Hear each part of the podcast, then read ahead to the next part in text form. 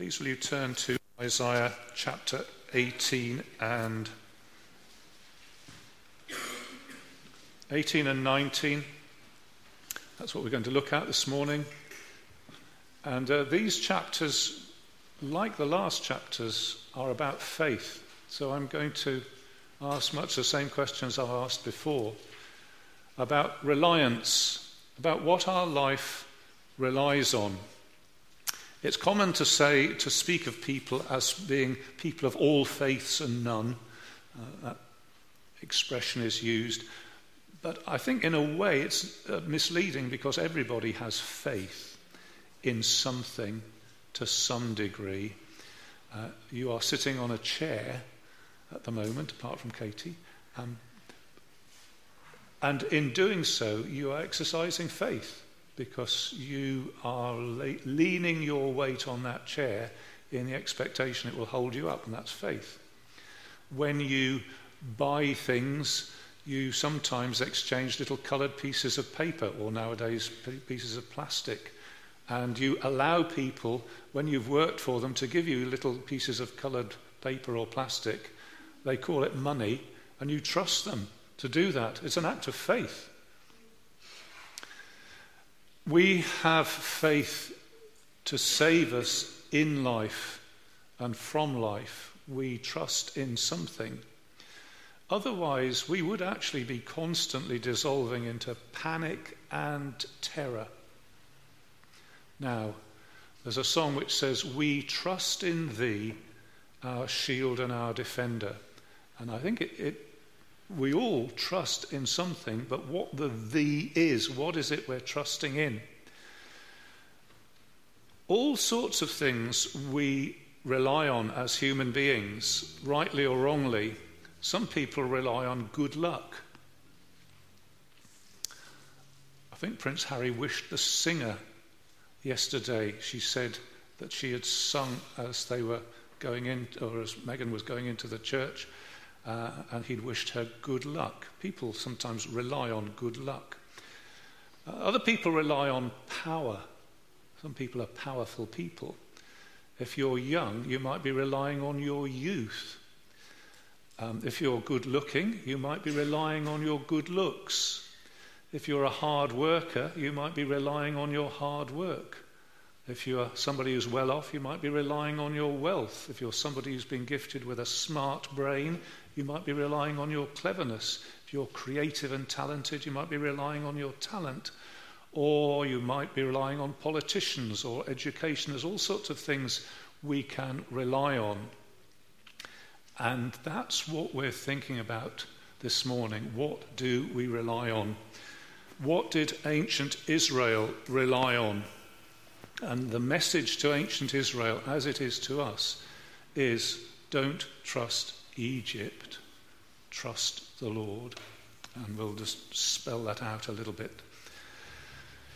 The chapters are as follows. Chapter 18 is a poem, which is what Arsema read to us, and it's, depending on where it exactly starts, it starts off with a woe, either woe to the land of whirring wings, or if it started in verse 12, woe to the raging of many nations and the land of Cush. And this is a poem about envoys being sent out to make arrangements and alliances. Chapter 19, which we'll also look at, has a poem. It begins with the Lord riding on a swift cloud and coming to Egypt, and it shows how rubbish Egypt is, and its complete weakness against the Lord when he turns up. In chapter 19, verses 16 and onwards, there are 5 in that day. So Isaiah likes lists, and here's a list of things that will happen in that day. And then Isaiah 20 is a historical thing which says, look what happens if you trust in Egypt. So we've got 2 poems, a list, and a bit of history, and we'll just try and touch on all of those this morning, because they're all making one point, which is don't trust Egypt, trust in the Lord. So let's do the geography so that we know where Egypt is. Forgive me, some people who've come regularly will have seen this many times before, but if you're new, you won't understand it unless you see the geography of it. So that's Jerusalem. This is the Mediterranean. That's Cyprus. That's Paphos, where Maria's dad came from. So that's Jerusalem, God's headquarters on earth in those times. That yellow circle is Egypt. The nation from which Israel was rescued when they were slaves. And at this time of history, in time of Isaiah, they're saying, we're strong and powerful. You can trust in us. You can trust in us against Assyria. So this big superpower expanding, attacking. You need defending from them. And later comes Babylon, which actually just takes over the whole region. A future enemy who will take all people into exile. And then I've just put the Philistia. There's 5 cities on the coast around there. And they're playing a part in this because they are saying, we'll link up with Egypt and they'll protect us against Assyria attacking. And we'll find out what happened to them. They're mentioned in chapter 20, verse 1, when the king of Assyria came to Ashdod, one of those Philistine cities. And they'd been trusting in Egypt, but didn't work out. This is Ashdod. That's a picture of Ashdod as it now is. It's a sort of place Christopher would go on a weekend away. It looks very nice, doesn't it? It's a tourist attraction. You can look it up. Ashdod. You've been there? Oh, you thought of going there. Right, okay. In those days, it was one of the 5 great Philistine cities. 300 years before Isaiah, it was the place of the temple of the god Dagon. This Philistine city had resisted capture by the Israelites. It was influenced by Egypt from the south and threatened by Assyria in the north. And for 3 years, Ashdod revolted against the Assyrians at the encouragement of Egypt. Egypt said, we'll look after you, you'll be safe with us. But Sargon of Assyria in 711 attacked Ashdod and destroyed it. The king of Ashdod, King Yamani, fled to Egypt, but the Egyptians were intimidated by Sargon's military might and handed Yamani over to the Assyrians. So much for a city which listened to Egypt, relied on Egypt, trusted in Egypt's support, and it all failed. Message: don't rely on Egypt. Put your faith in the Lord. That's the sort of background and picture of it. Let's take a look. In chapter 18, it's verse 1, it says, "Woe to the land of whirring wings along the rivers of Cush, which sends envoys by sea in papyrus boats over the water. Go, swift messengers, to a people tall and smooth-skinned, to a people far and wide, an aggressive nation of strange speech." Let's meet one of the Egyptian messengers, sent off in a papyrus boat, sent off to the different nations, near and far. What sort of thing would the messenger say? He would say, I just wonder what language would they have spoken in those days? Is there an Egyptian language? Arabic is a later thing, I think. Whatever language it was, I just thought has just come to me. What language was it? I don't know. But here they're coming and they're saying, we've come a long way in our papyrus boat to you. And we say to you, guys, you can absolutely rely on us. We're from Egypt. And they'll say, it's time to get organized. We need to work together on this. We've got going, today we're in such and such a city, and tomorrow, let me just look on my personal organizer, we're going somewhere else, and the day after that we'll be somewhere else. We're getting ourselves organized. We're getting our act together. We're ready for action. And they'll say, you can trust us. We've got powerful gods. We've got a wonderful set of gods. Some are like cats. Some are like weird animals, dogs. We've got amazing gods. You can trust in them. We've got a strong economy. We live by the River Nile. And, you wouldn't believe the industry that we have. We have a strong society. We've got pillars of society. We're very well organized. We've got a track record of expertise. Just look at our CV of all the wise decisions we've made. We're ahead of the game, guys. We're ahead of the game. And we can see you through life's storms. To be honest, you're going to have problems. You're going to have military problems because the Assyrians are against you. You're going to have things that are going to keep you awake at night. And we're the guys. We can help you. We're Egypt. And that's sort of imagining what they would have said in those days. But you can imagine people saying that sort of thing these days, can't you? Put your trust in us. We'll see you through life's storms. I think somewhere I've got a list of possible things, but you can be thinking of the things that nowadays come to us, as it were, present-day Egypt, saying, you trust in this, you'll be fine. We're ahead of the game.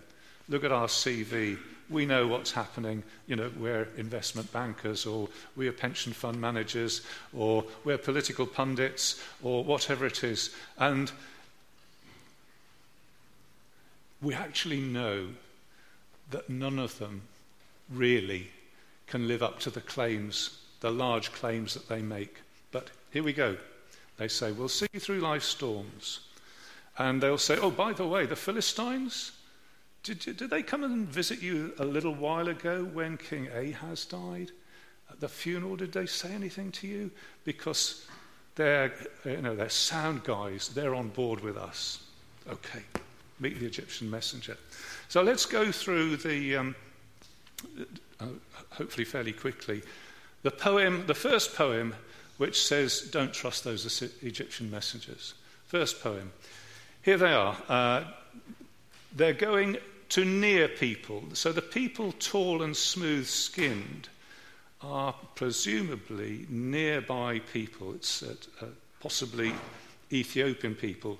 And then go far away to these people. NIV says, aggressive people of strange speech whose land is divided by rivers. Has anybody got a different translation for that? Because I couldn't get, when I looked it up, I couldn't find out where the strange speech came from. Anybody got a different translation? No, I can't. I just can't have done enough homework on that. But it says in the NIV that they're aggressive people and people of strange speech. And it may be that he's not particularly thinking of a particular nation, but just any nation, really. You go here, what are they? They're aggressive and they speak differently. And you go there, oh, they're actually fairly aggressive and they speak differently. All over the place. Go near and far. And the Egyptian agenda is to get alliances. So the Egyptian agenda is not to intimidate like Assyria. The Egyptian agenda is to get everybody on board together and to find in that power and security. Hello. Oh, what have we got? The people terrible from their beginning onward, a nation powerful and branching down, whose land the rivers divide. So powerful and? Powerful and treading down. Yeah, I think I couldn't work out how treading down became strange speech, but presumably, well, obviously the translators know a great deal about it, more about it than I do. Anyway, different nations. And as I say, this agenda is power and security through alliances. Let's see what happens next. So the next little bit of the poem is about a banner being raised and a trumpet sounding. And I'd invite you to think this is the human agenda. A banner is a signal of a place, and a trumpet is a signal of a time. The time and the place. Look out for this time and place. We're going to be ready for it. So the Philistines, the Egyptians, we're up for this. We've got it all planned. See it on YouTube. It's all going to happen. And I think here is a sort of a human crisis, human response sort of thing going on. And we can compare it with what the Lord does in the moment. I think here a success is seen in being ahead of the game so that you can be in the right place at the right time. But if you compare it with what the Lord has in view, this is what verse 4 says. For the Lord says to me, I will remain quiet, and I will look on from my dwelling place, like shimmering heat in the sunshine, like clouds of dew in the heat of harvest. And God says, I'm not actually, well, I think this is what it's saying. It's sort of as good a guess as any. That while the nations are saying, we know the time, we know the place, we got it all planned, the Lord says, well, actually, I'm in heaven, and I'm not as rushed and panicked as you are. I'm just watching all this unfold like the heat on a hot day.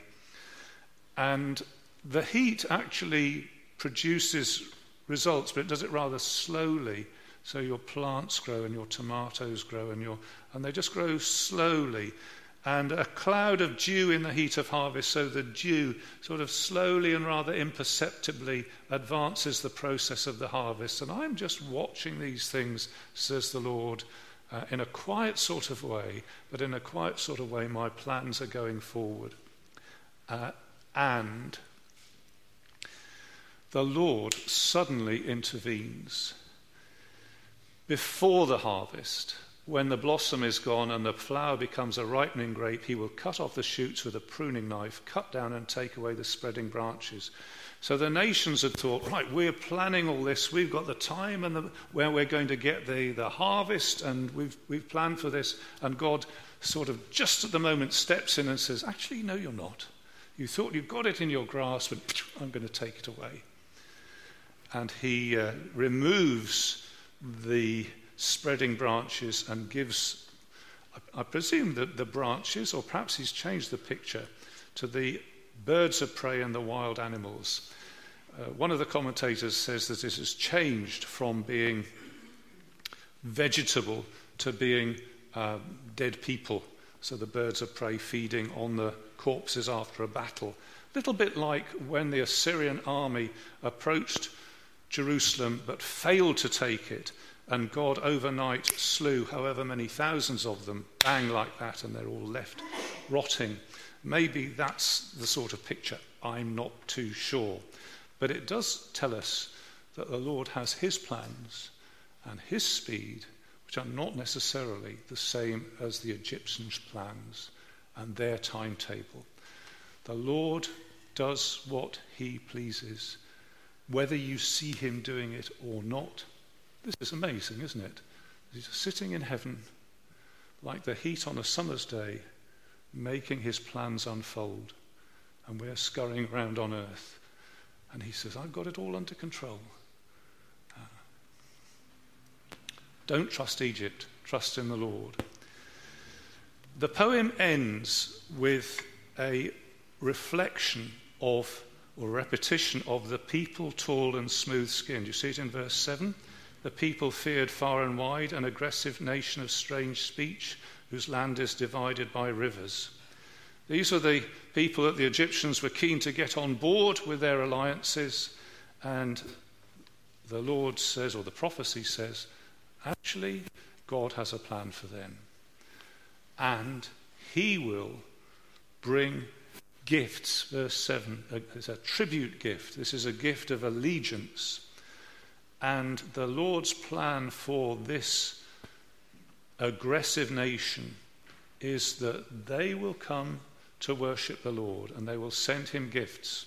And you could almost imagine the Lord sending out his own messengers in some sort of way across the nations, and with a different message to say, trust in the God of Israel, trust in the Son of the God of Israel, and these people will come and bring their gifts. And I would venture to say this is fulfilled as we sit here this morning.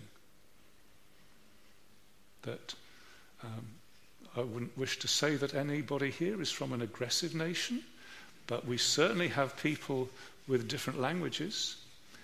And in these days, this is fulfilled, that the Lord has sent his messengers across different nations, and you have come with gifts to the Lord. You have brought your praises and your prayers and your thanksgiving to the Lord, the God of Israel.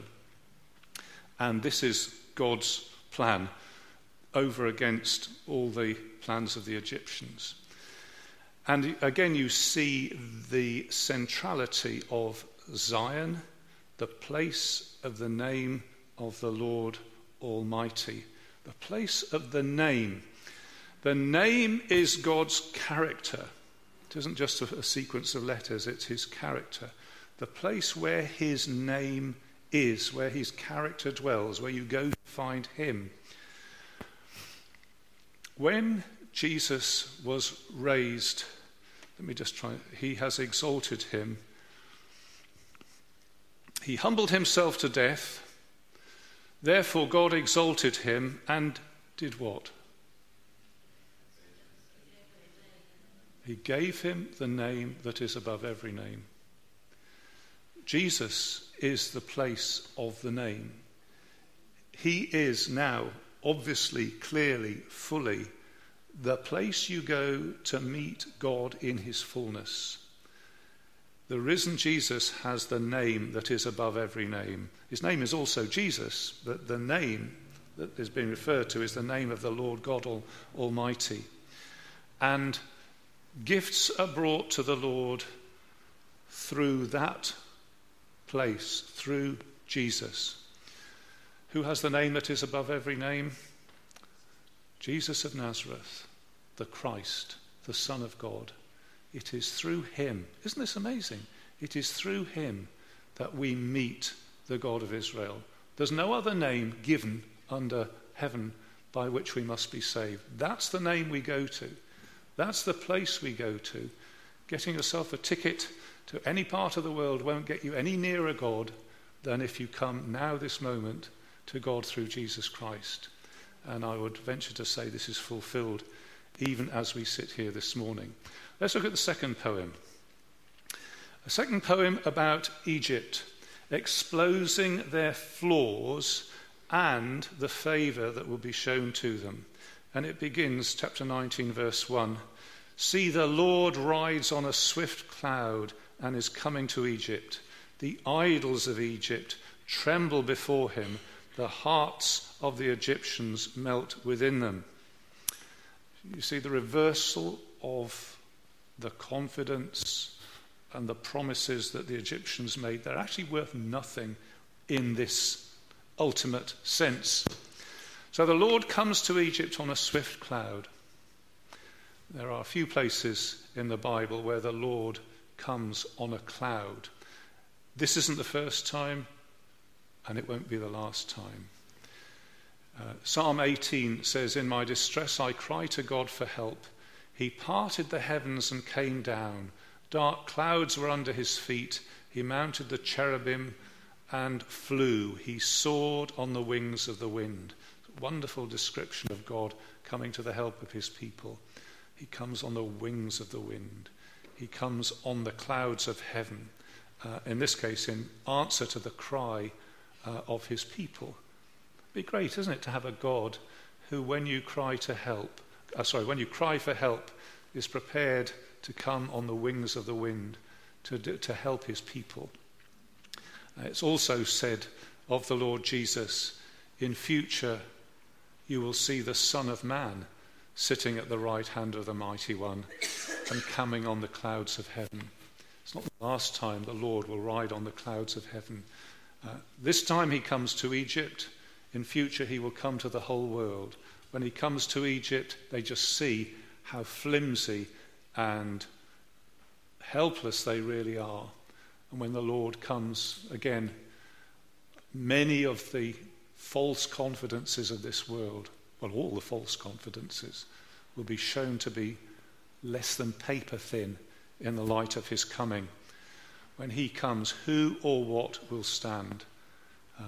I can tell you who will stand. It's those who've trusted in him now, before his coming. Continuing on with this poem, the idols of Egypt tremble before his face, and the hearts of the Egyptians melt within them. So much then for the cat gods and the dog gods and the sphinx gods and the snake gods and all the other gods of Egypt, because when the Lord comes, they're just rubbish compared with the Lord.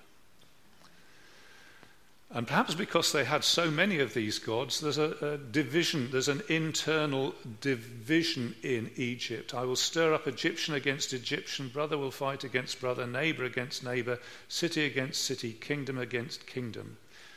The Egyptians will lose heart when I bring their plans to nothing. They consult the idols and the spirits of the dead, the mediums and the spiritists. I think I've gone wrong. There's internal division, and the idols are just useless. A fierce king will rule over them. And then he talks about the economy of Egypt. It was dependent upon the Nile. The waters of the river will dry up, the riverbed will be parched and dry, the canals will stink, the streams of Egypt will dwindle and dry up, reeds and rushes will wither, plants along the Nile at the mouth of the river, every sown field along the Nile will become parched and will blow away and will be no more. Fishermen will groan and lament, all who cast hooks into the Nile, those who throw nets on the water will pine away. All the economy of Egypt, the very lush, fruitful economy, depends on the river Nile. And the Nile is not in the control of Pharaoh or anybody else. The Nile's in the hands of the Lord.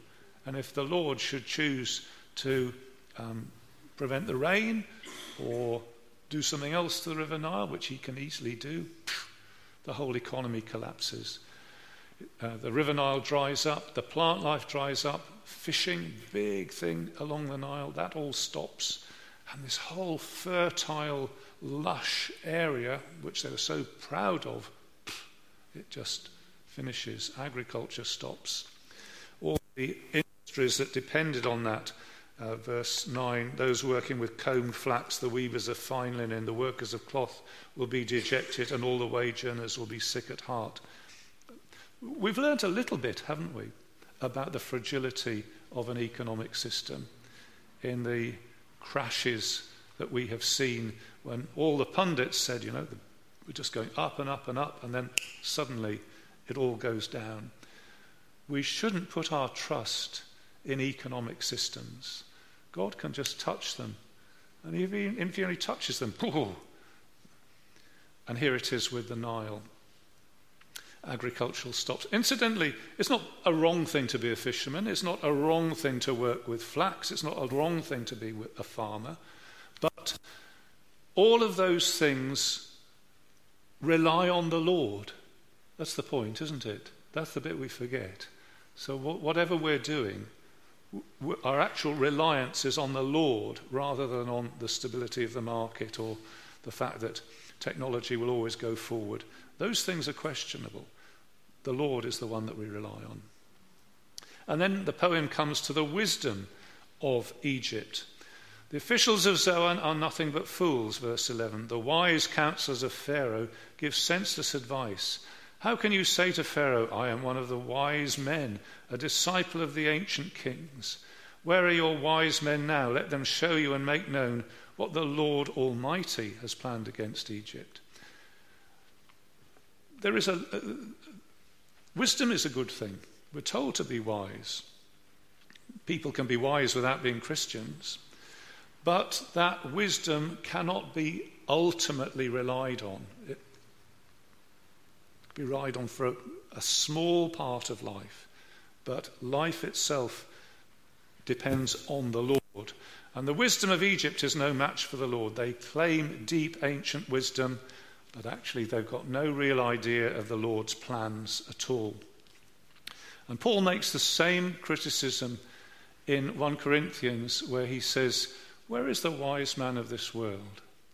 who really understands? I mean, you might understand a bit about economics, you might understand a bit about politics, you might understand a bit about geography, but who really understands the wisdom of the Lord? Because if they had understood that, they would not have crucified the Lord of glory. If wisdom really understood God, wisdom would see that Jesus Christ is the wisest, most powerful, supreme answer of God to all the conundrums of the world. When Paul writes the Romans, he says, you get this phenomenon. People who claim to be wise actually turn into fools. And nowadays, they will pay these people to come on the television. Here's a wise man. What can you tell us about this? And we're not surprised if what they actually say is foolish. Christians are not to be taken in by the pundits who claim, I am one of the wise men, a disciple of ancient kings. If they don't understand the Lord's plans, in the end, they're fools. And the vivid description, they're like stupid drunkards. The Lord has poured into them a spirit of dizziness. They make Egypt stagger in all that she does, as a drunkard staggers around in his vomit. There is nothing the Egypt can do, head or tail, palm branch or reed. Egypt is exposed as powerless against the Lord. Who would rely on such a flimsy fraud? So I ask again, who are we basing our lives on? Who are we relying on? Who are we invited to rely on? Who do we ultimately trust in? Let's look at the list. There's a list of five in that days, verse 16, 18, 19, 23, 24. There is another in that day which I think is slightly different, but there are I think we take them as five of them. Now, this is interesting, because having said don't trust in Egypt, God is saying, I haven't written off Egypt. It's not like Babylon. I've got plans for Egypt, strangely, marvelously. And in that day, verse 16, the Egyptians will be like women. They will shudder with fear at the uplifted hand that the Lord Almighty raises against them. And the land of Judah will bring terror to the Egyptians. And everyone to whom Judah is mentioned will be terrified because of what the Lord Almighty is planning against them. So in that day, God has a day, at the time of writing was in the future, when rather than the Egyptians being a source of terror to God's people, it would be the other way around. God's people would be a terror to the Egyptians. And I'd venture to say we see a little bit of that fulfilled today, because there is such a thing as people being scared to come to church because they will feel uncomfortable, ill at ease, and frightened. In fact, some of us know people that have got to the door there and then thought, no, I can't go into that place because it's too frightening. And I would say that that's a good first step, to realize that the Lord is bigger than you are, the Lord is holier than you are, the Lord, unless you're right with him, is to be feared. And I think that's a good first step. That's what will happen in that day. It's also said in that day, verse 18, 5 cities in Egypt will speak the language of Canaan and swear allegiance to the Lord Almighty. One of them will be called the City of Destruction. And the commentators disagree over what this means, but let me make a guess. In that day, a city that used to be the city of destruction will be a city that belongs to the Lord. I think it's metaphorical. Let's just spin that out. Let's imagine that's the city that you belong to, that it was doomed to destruction. And by grace, by God's wonderful intervention, where you were, which was doomed to destruction, starts speaking the language of the Lord the language of prayer, the language of praise, the language of thanksgiving, the language of testimony. The city that was, I put in the was, destruction will belong to the Lord. And even if that isn't the correct exegesis, it's a true statement, isn't it? That's what God does. In that day, number 3 is verse 19. In that day there will be an altar to the Lord in the heart of Egypt, and a monument to the Lord at its border. It will be a sign and witness to the Lord Almighty in the land of Egypt. And when they cry out to the Lord because of their oppressors, he will send them a saviour and defender, and he will rescue them. And look at this. Here's Egypt. We're told not to trust in them, rightly so, but God has plans. And it used to be the case that when you left, this is speaking in Old Testament language, when you left the boundaries of Israel, you left holy ground and you went into unholy ground, and you could mark the border with a sign. You are now crossing into unclean territory. And the prophecy says, actually, there'll be another boundary marker which says, actually, you are now re-entering holy territory because you're going to Egypt. It's unclean, isn't it? No, now it's going to be a clean place. There's going to be a marker on the boundary, a sign to the Lord Almighty in the land of Egypt. Isn't that amazing? That it will be possible to be an Italian and a Christian, Brazilian and a Christian. Be possible to be English and a Christian. It will be a holy thing to belong to Bulgaria if you're a believer. Isn't that a wonderful thing that the Lord will do? And he says that these Egyptians will have the same experience as Israel. Well, what does he mean?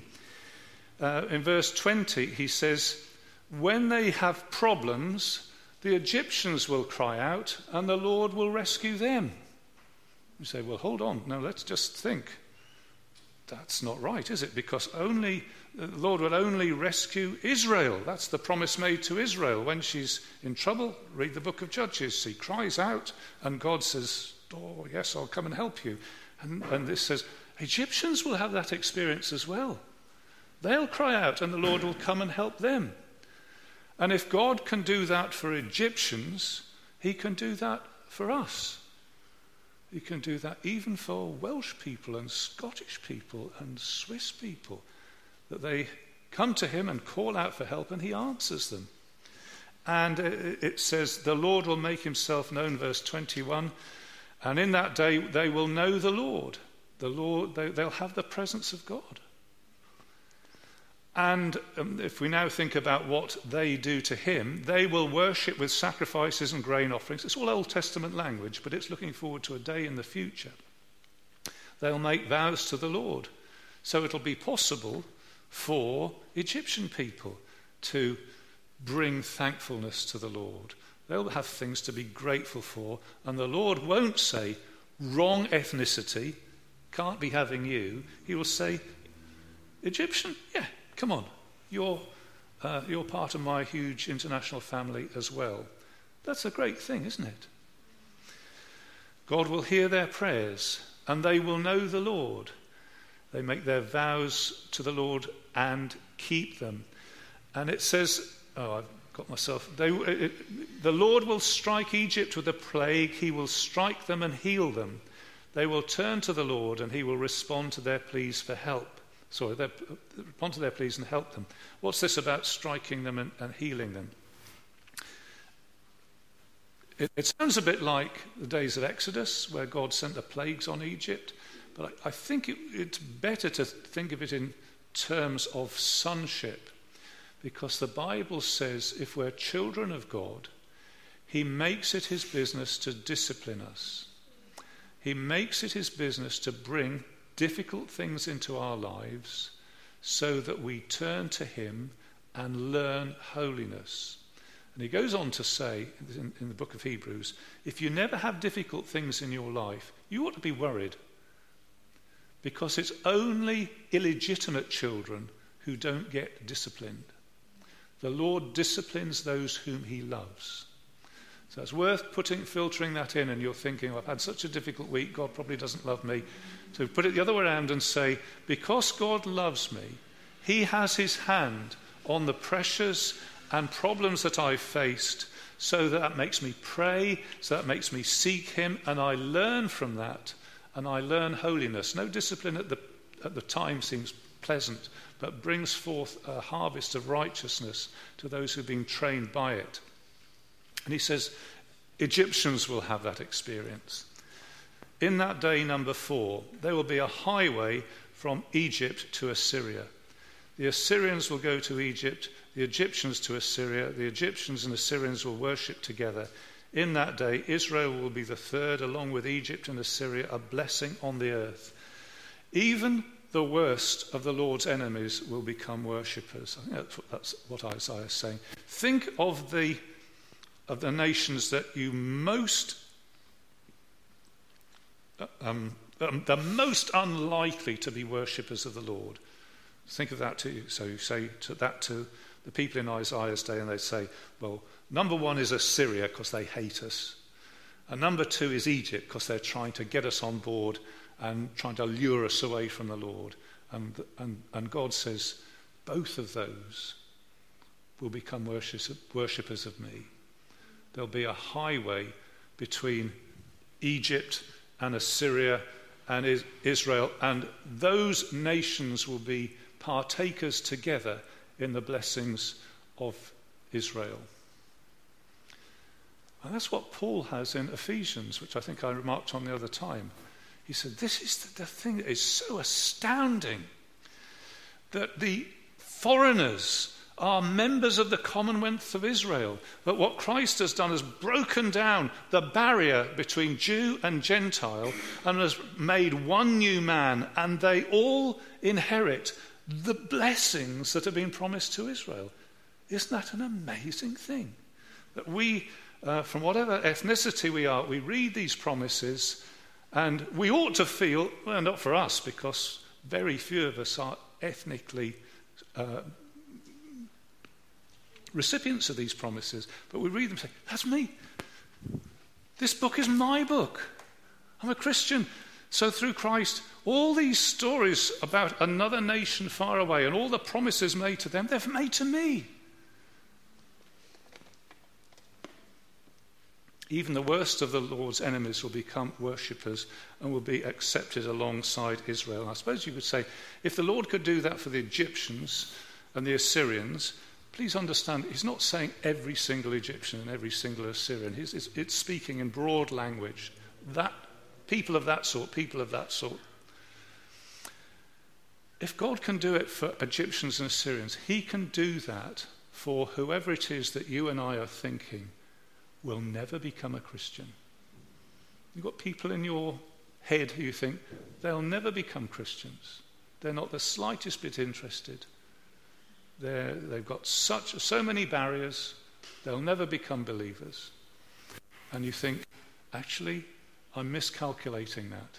Because if God can promise that Egyptians and Assyrians will belong to his people, so can Uncle A, Auntie B, my neighbour, da-da-da, da-da-da. Yeah? In that day, number 5, Egypt and Assyria will be a blessing on the earth. The Lord Almighty will bless them. Blessed be Egypt, my people, Assyria, my handiwork, Israel, my inheritance. You could almost imagine that when people first heard this list, going, come off it, Isaiah. What are you going on about? That will never happen.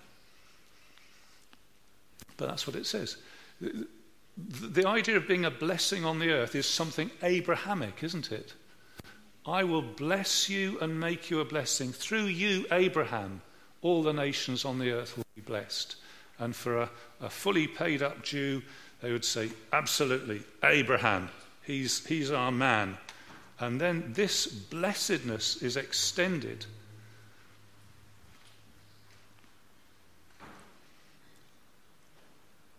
Swiss people will be a blessing. Chinese people will be a blessing. Assyrian people will be a blessing. Brazilian people will be a blessing. I think so, yeah. So let's lastly come to the bit of history. And the bit of history simply says, Isaiah has been saying, I told you not to trust the Egyptians. I told you not to rely on them. You should have relied on the Lord. And here's this little snippet, news just in, over to our reporter live in Ashdod. And he says, the Assyrian tanks are rolling through here as I speak. The Philistines in Ashdod, they were all signed up with a contract that the Egyptians would save them. It was sort of like NATO or something like that. And how disappointed they must be. And Isaiah says, I did tell you. The sequence of events is a little bit difficult to unravel, but Isaiah seems to have had this naked protest, or perhaps nearly naked, and he'd done this for 3 years, verse 3. He had done it as a sign. My servant Isaiah has gone stripped and barefoot for 3 years as a sign and portent against Egypt and Cush. So apparently it's a rather... I think it's a rather embarrassing way of making a point, isn't it? Glad I wasn't called to that ministry. You're probably glad as well. Saying for 3 years, if you trust in Egypt, you'll end up like an exile. You'll be taken off with everything removed from you in disgrace. Don't trust Egypt. And it simply says... That's exactly what happened. It all came true as predicted. Verse 6, in that day the people who live on this coast will say, see what has happened to those we relied on, those we fled to for help and deliverance from the king of Assyria. How then can we escape? It just adds historical proof to his message all the way through. Don't trust Egypt in Egypt. Trust in the Lord. Whoops. That all came up rather suddenly. Well, this is the message. I suppose we have to think through what is the Egypt principle around us at this time. And that, I think, I've been trying to think about it. I've not much help I can offer on that. But the point being... It says here, don't turn to Egypt, because what God is actually planning is that Egypt will turn to you. Don't turn to the world around us to solve our problems, because God's plan is that the world around us will turn to Christ and his people to solve their problems. So Christians, please solve your problems God's way. Don't learn the unbelieving world's way of solving problems. All this has been about faith. It's Old Testament. But in Christ, the principle is no different. What is the Christian life? It's a life of faith. The life I now live in the flesh, I live by faith in the Son of God who loved me and gave himself for me. If you cannot... What does it say? What was said to Ahaz? If you can't live by faith, you can't live at all. Or if you can't stand in faith, you won't be established. But it's the same for us. Brothers and sisters, it's a very simple thing to say, but it's absolutely vital. We have to live trusting the Lord's promises. We mustn't be taken in by the persuasions of the world around us. You can rely on this, you can rely on this. We rely on the Lord. All those other things have to fall into place around him. We're tempted to place our ultimate faith in limited agencies or created things or people. But we mustn't rely on Egypt. We must trust in the Lord. And we're going to sing a song to finish. It's number 769.